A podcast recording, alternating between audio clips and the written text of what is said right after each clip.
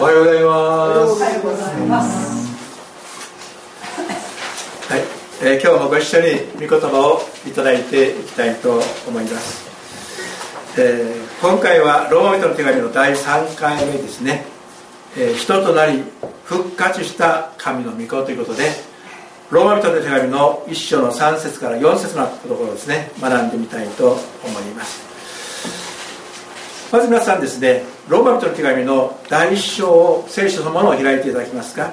ローマ人の手紙の第1章、えー、1節のところからですね。1節から4節を皆さんで声を揃えて読んでみたいと思います。はい。神の福音のために選び分けられ人として召されたキリストイエスのしもべパウロ。この福音は神がその預言者たちを通して聖書において前から約束されたもので御子に関することです。御子は肉によればダビデの子孫として生まれ清い御霊によれば死者の中からの復活により滞納によって公に神の御子として示された方私たちの主イエス・キリストです。アメン、えー、今日はですね特にこのダビデの子孫であるとかそしてまた復活によって神の御事ね公されたというそのところを中心に学んでいきたいと思います。まず最初に、えー、このローマ人の一章の、えー、3節のところには御子に関することです。ねえー、福音は御子に関することです。と福音とはイエス様ご自身のことですよということをね今まで学んできました。えそして御子は肉によればダビデの子孫として生まれというふうに記されています。私たち人間は生まれてくる時ですねどこの家庭にどんなものとして生まれてくるか誰も予測はつかないわけですよね。ひろちゃんは宮島家の娘として生まれる予定となってたんでしょうか。分からないですよねそれはね。はい、えー、どこに生まれるかもうそれは誰も知らないことでありますがイエス・キリストについてはもう何千年も前から予言されていたっていうところがすごいですよね。で、まあ、世の中にいろんな宗教がありましてそのまあ教祖と言われた人がおるわけですけども例えばお釈迦様はどうでしょうか？生まれる前からお釈迦様おられることが予言されていたでしょうか？ないですよね。イスラム教のマホメットはどうでしょうか？違いますよね。この前もってもう何年も何年も前からどこに生まれるどんな方がお前になるということをですね前もって予言されてたのはイエス・キリスト以外には世界中広しといえどもですね誰もいないんですね。しかもこの、えー、救い主であるイエス様はダビデの子孫として生まれるっていうのが旧約聖書の予言の中にたびたび記されていることなんですね。で当時のユダヤ人っていうのはその救い主がどこに生まれるかということは知っておりました。東の国から破壊たちがイエス様が生まれたということで星を頼りにやってきましたね。でその時にそのエルサレム町に着いてそして王様に出てその救い主がお前になった、ね、新しい王子様はどちらでしょうかというふうに尋ねたところですね。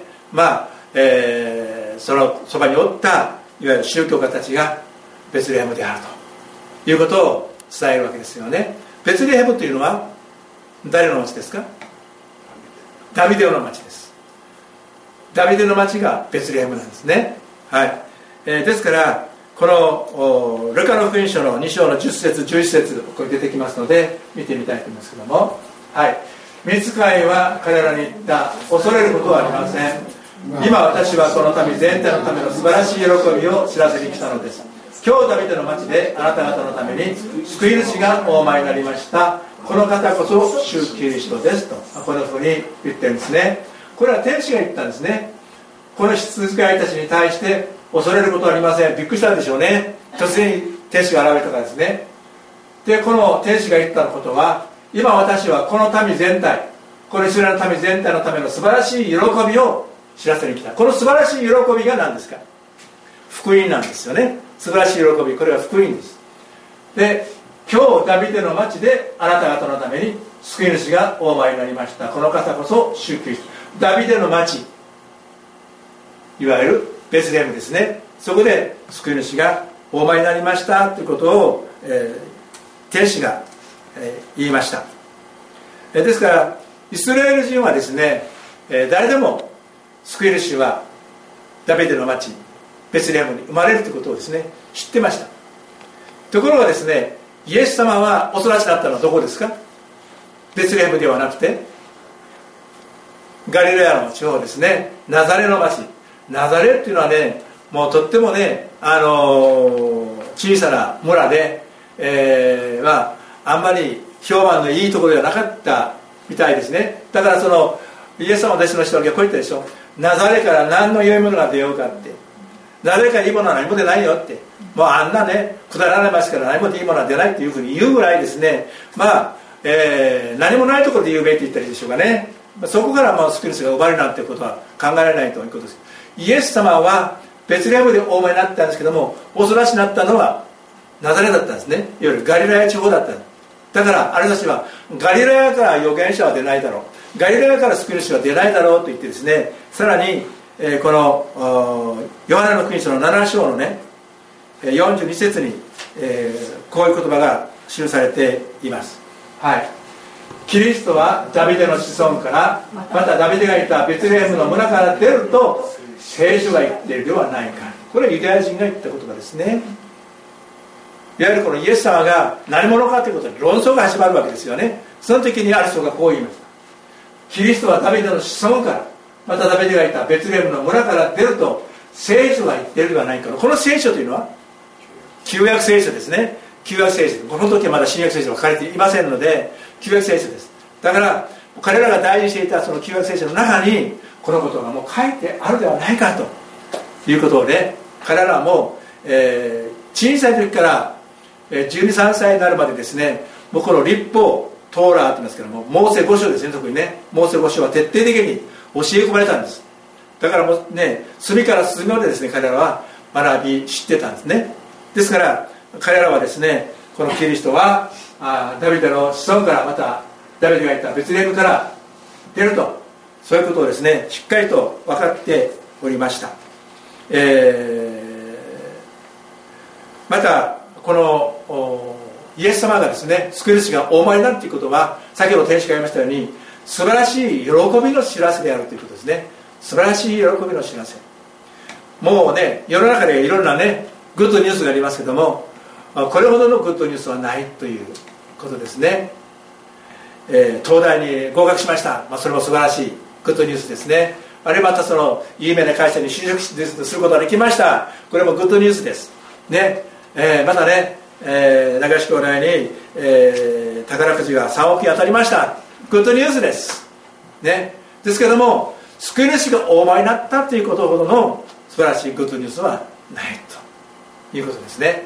そのことを私たちは覚えたいと思いますけどもフィリピンの手紙の2章の7節にこういう言葉があります。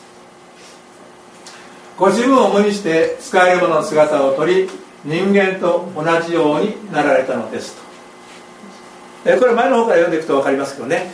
神が人となってこの世界に来てくださった。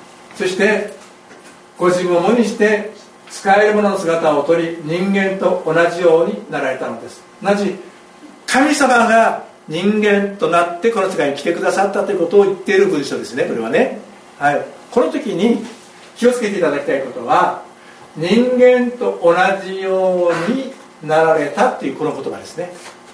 同じようにっていうことはどういうことでしょう？人間と全く同じ同じように同じ人間としてということでもないし人間と同じになれたということでもない。同じようにとはどういうことでしょう？ようにとは？見た目は人間ですよね。見た目は人間です。全く人間です。そうですね。要するに普通の人間じゃなかったということですよ。はい。要するにもう前もって予言されていてダビデの子孫からそしてダビデがいた別霊から生まれる救い主。その方は人間の姿をしてらっしゃるけども中身は違うということですね。中身は違う。もし人間と同じというふうになったらどうなりますか？私たちと同じ罪人だということになります。罪を持った人間それが私たちですよね。それと同じでは困るわけですよ。ですから人間となれたけども中身は私たち罪ある人間とは違ってた。なち罪のない清い神の子であったということなんです。要するに神様が人間になるために人間の子供をまとわれたと言っていいでしょうかね。人であり神である方。それがイエス・キリストです。このことはとても大事なことですね。だから人間が神になったのではないんです。神が人間になった。で世の中の宗教というのは一生懸命信仰して頑張って人間がなんかこう違うものになっていくというのがあるじゃないですか。ねはい。でもイエス様は神でご自身であった方が人間の姿をとってこの世界に来てくださったお方である。ということですね。私はクリスチャンになってから長いことこの言葉を信じることができなかったんですよね。クリスチャンになってあとイエス・キリストが神ご自身であるってことがですねなかなかね受け入れられなかったですよね。クリスチャンになったんですよ。イエス様を知りたんですよ。だけどもあそのことがね難しい、えー、テーマでしたですね、えー、でも今は本当にもうそうでないと救い主はなれない。私たちを救うことができないということがねよくわかります。はい。えー、ですから私たちと同じ罪深い人間そのものになってくださったのではなくて神の性質を持った罪のない清い人間としてあの別ゲームにお前になった。それがイエス・キリスト救い主神の御子であるということをねしっかりこれ止めてお、えー、いていただきたいと思います。そしてその次に書いてあることは4節ですね。清い御霊によればというふうに書いてございます。清い御霊。これはもちろん精霊のことですね。精霊によればということです。死者の中からの復活により滞納によって公に神の御子として示された方私たちの主イエスキリストですと書いてあります。はい。イエス様が神の御子であることを証明されたのは何によってだということですか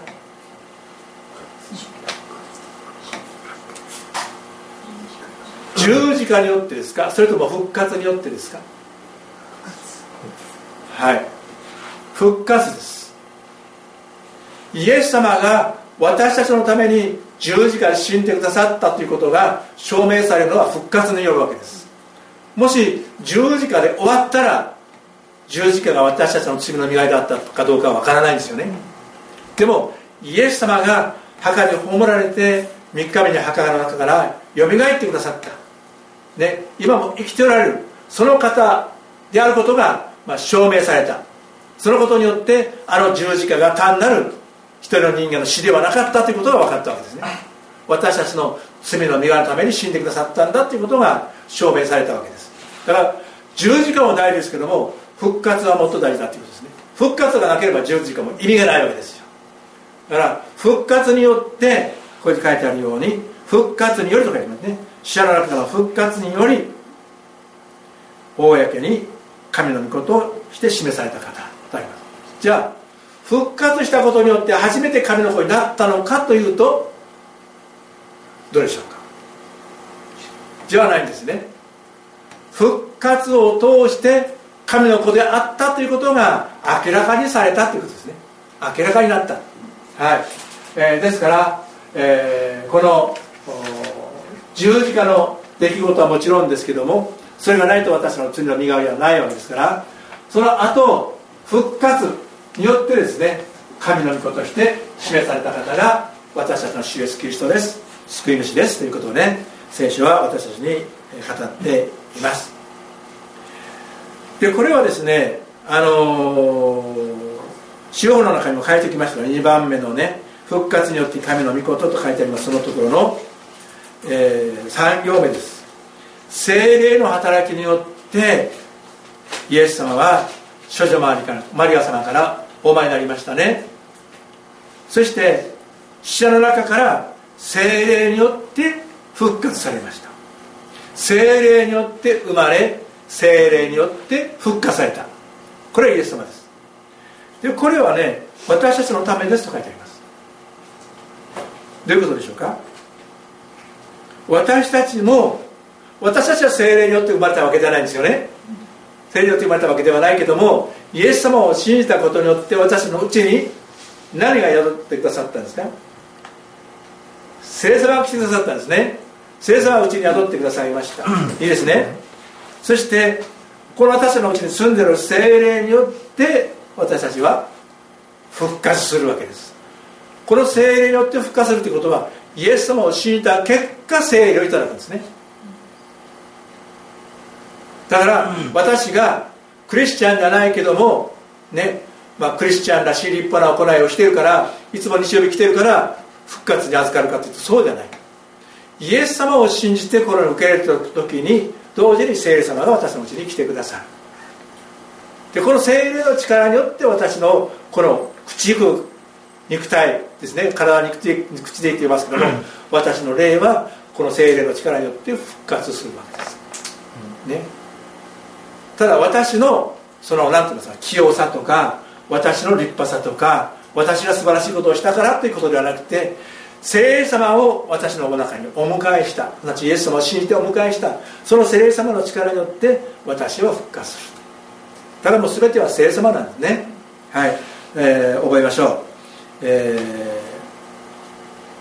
私たちのうちに住んでいる聖霊によって復活します。パウロは十字架に死んだイエス様ではなくて復活したイエス様を神の御子主イエス・キリストと宣言していますと。こういうふうに言ってますね。はい。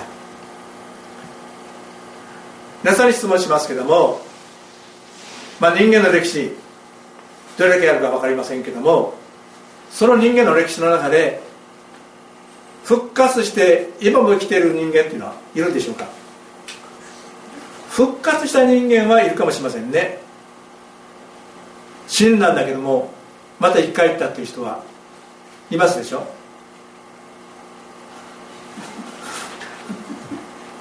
たくさんいらっしゃるんですよね。でもやっぱり人間の寿命寿命としてまあ80歳90歳100歳を超えてね亡くなっていく。だからずっと生き続けている人は誰もいないわけです。ね。イエス・キリストは目にこそ見えませんけども3日目に復活してお墓にはお体はありませんでした。肉体を持って復活したんですね。はい。そして弟子たちの前に自分の体を示されてご自分が復活した。生きていることを示された。そして500人の弟子たちが見ている前で天に帰って行かれました。でその後弟子たちは精霊を上からいただくんですけどもこの精霊は何の結果与えられたものですか？イエス様が天に昇って神の御座にお付きになったその結果父なる神様が精霊を預かってこの市場に送ってくださったんですよね。だからこの精霊降臨といいますかねあのペンテコストの出来事というのはイエス様が天にお戻りになったという証拠だったんです。その結果精霊が地上に下ったんです。ね。だから今私たちはこの地上でイエス様の姿を見ることはできませんけどもこの2000年前人間の歴史の中に神ご自身が下ってこられた。それがクリスマスの出来事なんですね。神がこの私たちの世界に来てくださった。そしてあの33年半の生涯を終えて十字架にかかって身代わりになってくださって私たちの罪の償いを全部してくださったわけでしょ。私がもうどんなに罪深い人間だったとしてもその全てを許すその犠牲をねあの十字架の上で払ってくださいました。エホバの証人は十字架で死んだイエス・キリストは何だと言ってるんですか？人間です、一人の人間です。神の子じゃないんです。そうすると一人の人間が死んだら何人の身が得られるんでしょうか？もし罪がなかったとしても。人間だったら一人の人の身代わりしかなれないんですよね。でもイエス様は神ご自身でありましたから私たち全てのものの身代わりになることがおできになったんです。神でなければですね人を救うことはできないんですね。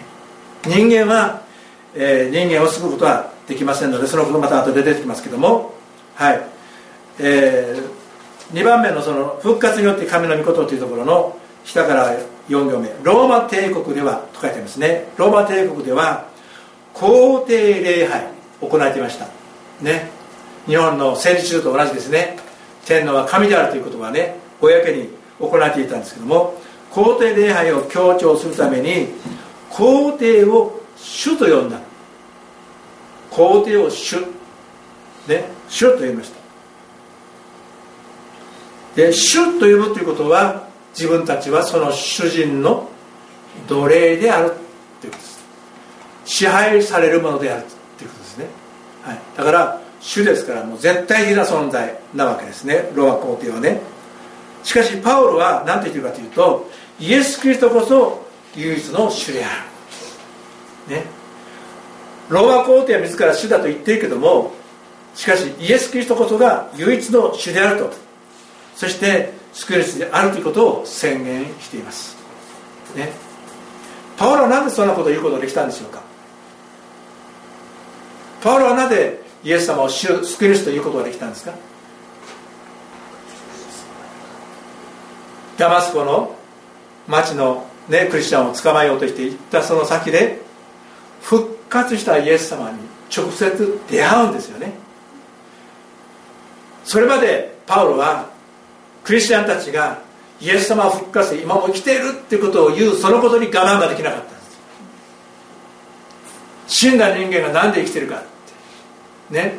死んだ人間が何人間の救い主になれるかっていうことで徹底してクリスチャンを迫害したのはそのことだった。ところが言葉をろうに自分がそのダマスコにいるクリスチャンたちをね捕まえてエルサレムに引っ張ってこようと思って逮捕状をもらって行くんじゃないですか。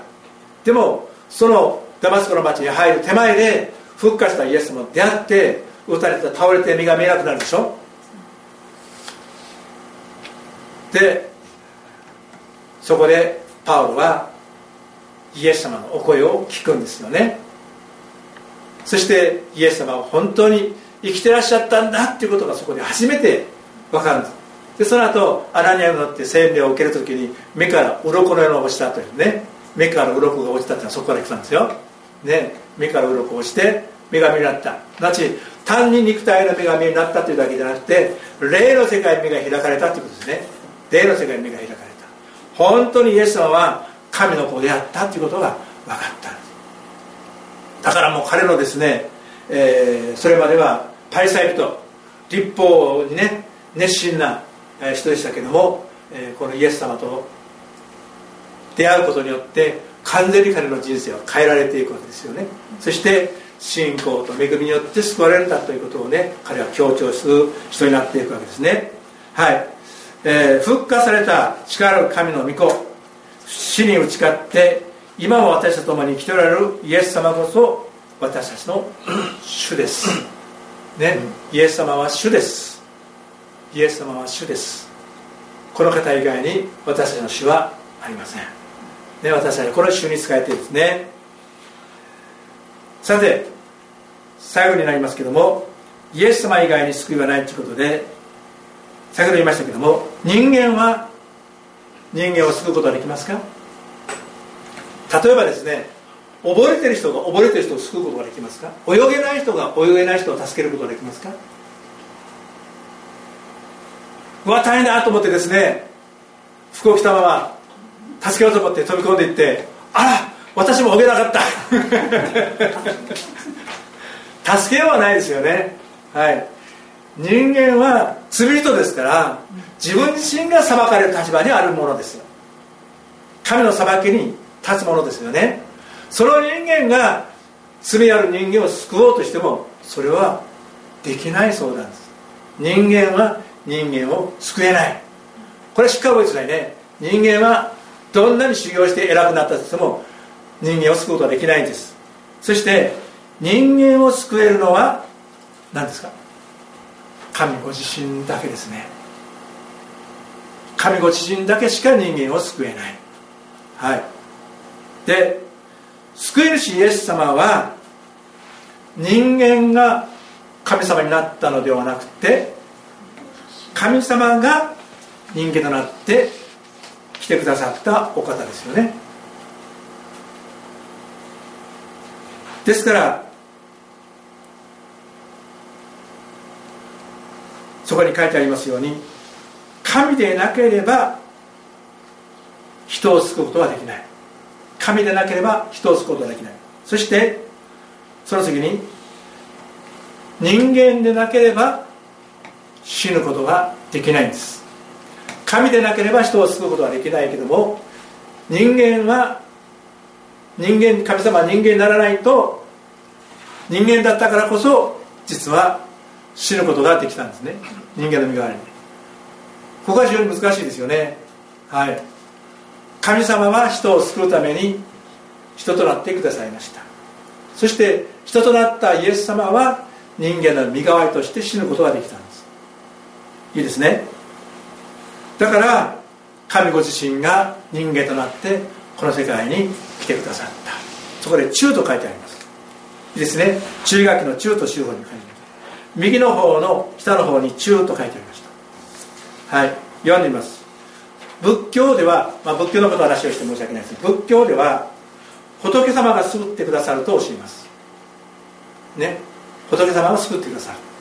だからどのお寺に行っても大きな仏像が置いてありますでしょ。あのような大きな仏様が救ってくださると言って拝んでいるわけですよね。はい。で仏様って何でしょうか？仏様って何ですか？仏様って何です？像はね像はもちろんそうですよ。像は金で作ったり銅で作ったりね。あるいは木で作ったりいろいろありますけども仏様って何ですか？仏様とあそこに書いてますね。人間が修行をして仏様になった。人間が修行してもともと人間なんですよ。もともと人間が修行して仏になった。で人間とは別の仏という救い主がいるわけじゃないんですよ。人間とは別の。ね。人間世界とは別の世界で仏様っていうその存在がね別にあるわけじゃないんです。人間が修行したものが仏様なんですよ。いいですか？で、えー、ですから人間が仏になったんですね。人間がまあその、えー、この聖書の話で言うと人間が神になったというのと同じですよね。人間が神になる。できますか？できないですよね。人間は神にはなれないです。人間はどこまでも人間です。で人間が仏になった。その仏って何かというとそこに書いてあるように仏かれたものという意味であらゆる煩悩から解放された人。それが仏という意味らしいんですけども悟りを開いて仏になったとします。ね。渡辺兄弟が一生懸命修行して仏さんになりました。ね。悟り開きました。仏さんになった。じゃあ仏になったら死なないのか。死に打ち勝てるのか。それはできないですね。やっぱり人間として死んでしまい肉体を朽ち果ててしまいます。なぜかというと死というのは罪の結果ですよね。神様に対する反逆の結果なんです。なし命の源である神様から離れている存在。それは人間です。だからこのイエス・キリストを通してもう一度この命の源に帰っていくことができるわけですね。そうやって私たち永遠の命を抱くことができます。でもこの神様から離れた状態のままでいくら人間が努力して命を得ようと思ってもこの命は得ることはできないんですよね。それはイエス・キリストを通して神と人間の仲介者であるところのイエス・キリストを通して私たちは初めて神様の命に預かることができるんです。仏になったからといって死に打ち勝てるわけではないということですね。人間はどこまでも人間です。人間はどこまでも人間です。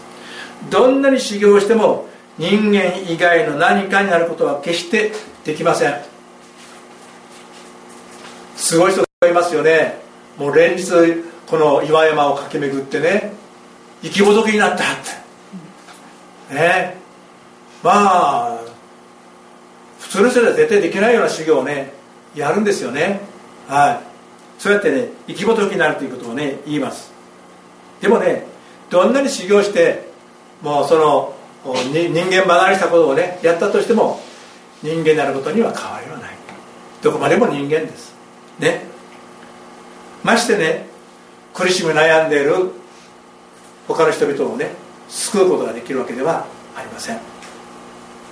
最後にスーパーマンになることさえできないのですからと。もし何かになることができればスーパーマンになったっていいんじゃないですか。もしなることができたらゴレンジャーにもなっていいんじゃないですか。ね。はい。みんなを救うためにねゴレンジャー!なんかこうやってなるとね なるでしょ？スーパーマンもねなれるわけですよ、はい。でもそういうものですからなることはできないんですからましてやねはい。仏になったからといって人を救えるわけではない。皆さん大実際ね仏様という特別な神様のような存在がいるわけじゃなくて仏様というのは人間が修行してなったもの。どこまでも仏様は人間です。元は人間です。そのことを忘れないでいただきたいと思いますね。はい。えー人の働きの4章の12節。読んでみましょう。はい。この方以外は誰によっても救いはありません。世界中でこの皆の他には私たちが救えるべきだとしてはどのような名も人間に与えていないからです。この方ただしイエス・キリスト以外には誰によっても仏があろうと何があろうと誰によっても救いはありませんよ。イエス様以外に救いはありませんよ。世界中で世界広いといえどもこのイエス様のお名前の他には私たちが救われるべき名としてはどのような名もどのような名も人間に与えて仏であろうと観音様であろうとねお地蔵さんであろうとどんな名前であろうと絶対イエス様以外の救い主はいないんだよ。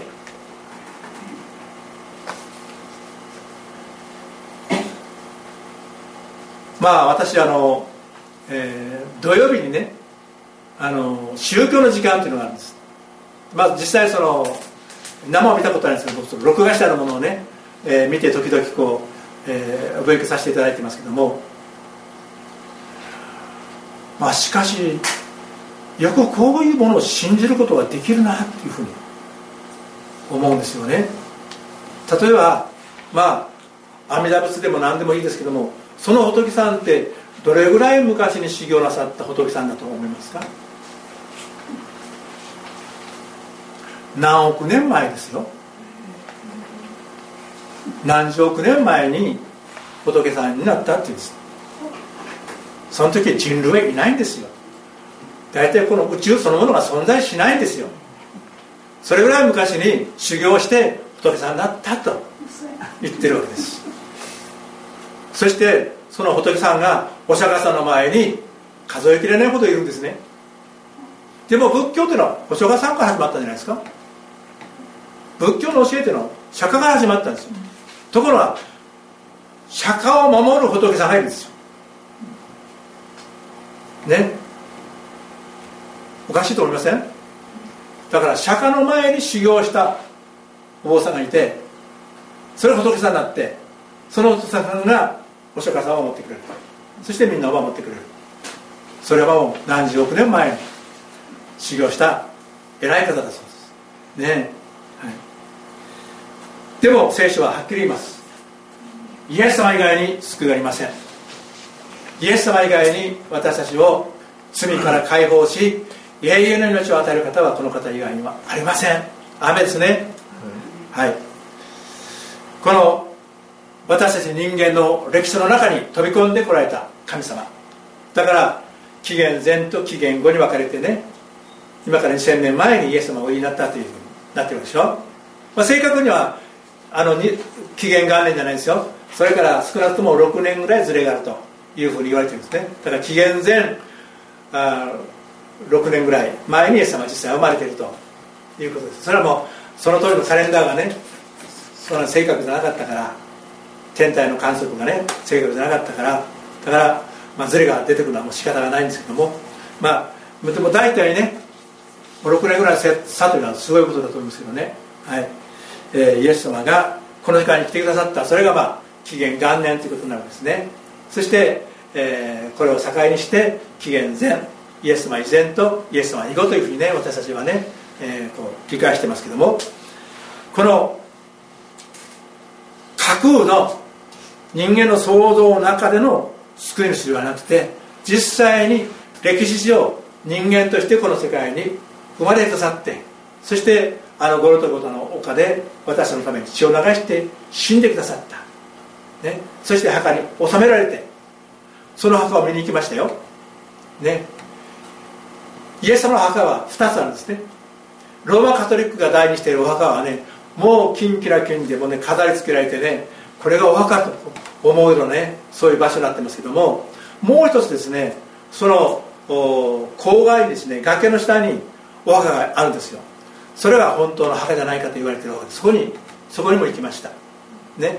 やっぱりこう洞窟がこうあって中の方にこう部屋が作られてるんですね、まあ、そこにイエス様はあこれが本当のイエスの墓じゃないかと言われる場所ですね。はいありました。で、えー、イエス様は実際に人間としてこの世界に来られてそして、えー、人生を終わられてそして復活して弟子たちの前に表されてそして手におかになった。でこの人間の世界に来てくださった救い主です。でもいわゆる、まあ、いろんなね、えー、宗教があります。なんという神様なんという神様なんという神様といってねいろんな宗教があってそれを拝んでいます。でもその神様は人間の世界に来たことはないんですよね。人間の世界に現れたことはないんですよ。ただ霊剣新たかな誰かに突然ね神の声がして、まあ、神の声かどうか分かりませんけども私は何なんという神だと、ね、こうこういうことを行えというふうにねある人にこのね、まあ、乗りつってっていうか分からないけどもそうやって宗教というのは始まっているのほとんどですよね。はい。でそれが本当に神ご自身なのかどうかは誰も証明できないわけです。えー、日本にはね八百万の神があるというふうに言われてますけども本当にね、えー、たくさんの神々があります。たくさんの宗教があります。どれが本当の宗教でね、えー、どれに姿がいいかわからないぐらいたくさんあります。でも幸い私たちは誠の神様に出会うことができた。誠の救い主に出会うことができるハッピーな人たちです。クリスチャンはね本当にハッピーな人たちです。私もね大学時代に木村君ということが言えなかったら私はここにはいないですね。はい。木村君が私ね無理やり教会に連れて行ってくれました。ね。仕方なし私も連れて行きました。で集会が始まる直前に彼はねちょっと用事があったから出てくるって言って出たっきり帰ってこなかった。私はそのままおったんですね。先生の話を最後まで聞きました。そしたら神様だの神様が世界を作ったのっていう話があるわけですよ、まあ、当然なことですよね。当然なことですよ。僕先生当たり前のことはなしでいるわけですけどもこんなバカな人間がいるんだと。この20世紀の科学の文明文化のね世の中にねこんなことを掲げているね化石のような人間がいるんだって。ということで、ね、この先生に教えてやろうってね進化の勉強と言いましたからね。人間は神様が作ったように進化してきたんだということを教えてやろうと思ってそれでね教会行くなったんですよ。教会に行くなったのね神様を求めていったじゃないですよ。先生やっつけてやろうと思っていたそれがねやがてクリスチャンになっていくわけですよね。でもその木村君は私が後で誘っても決して行きませんでしたね。不思議ですねあれはね。私の人生の中でもういろんな不思議ありますけどもこんな不思議なことはないですね。木村君がいなかったら私は今ここにないんです。ね。本当に感謝のことだというふうに思っております。ですから本当に私たちはね神様の恵みによって神様の恵みによって今があるんです。私が何かをしたわけじゃない。神様が私をね選んでくださって神様の救いの中に導いて去った。だからここにいらっしゃる方はみんなそうですよ。ゆりちゃんもそうですよ。神様が導いて去っだからあなた方が私を求めて死んだのでなって私があなた方を選んだってねおっしゃっていると本当に素晴らしいね救い主と会うことができた。ね。変な宗教に引っかからなくてよかったですよね、はい、誠の救い主にね出会うことができた。もうこんな素晴らしいことはないと思います。ね。で私たちはさらにね救われてない人のために祈り私のために何かをね手を差し伸べていくような働きをしていきたいというふうに思います。アメそれをお祈りして終わりましょう。天の神様感謝いたします。今朝は人間となってくださったイエス様。また死んで復活さったイエス様について学びました。この方はダビデの子孫から生まれると約束されていましたからその通りにイエス様はあのベツレヘムの村でダビデの子としてお前になりました。イエス様こそ誠の救い主です。神様が用意された救い主です。人間が作ったものではありません。神様が私たちにお話題になった救い主イエス様ありがとうございます。その方と出会うことができ救われました。本当に神様この人生の中でこんな奇跡はないと思います。こんな素晴らしいことはないと思います。神様ありがとうございます。どうかますますイエス様を信じてイエス様に従っていくことができますように導いてください。来られましたお一人お一人を今後とも祝福してくださいますようにイエス様のお名前によってお祈りをいたします。アーメン。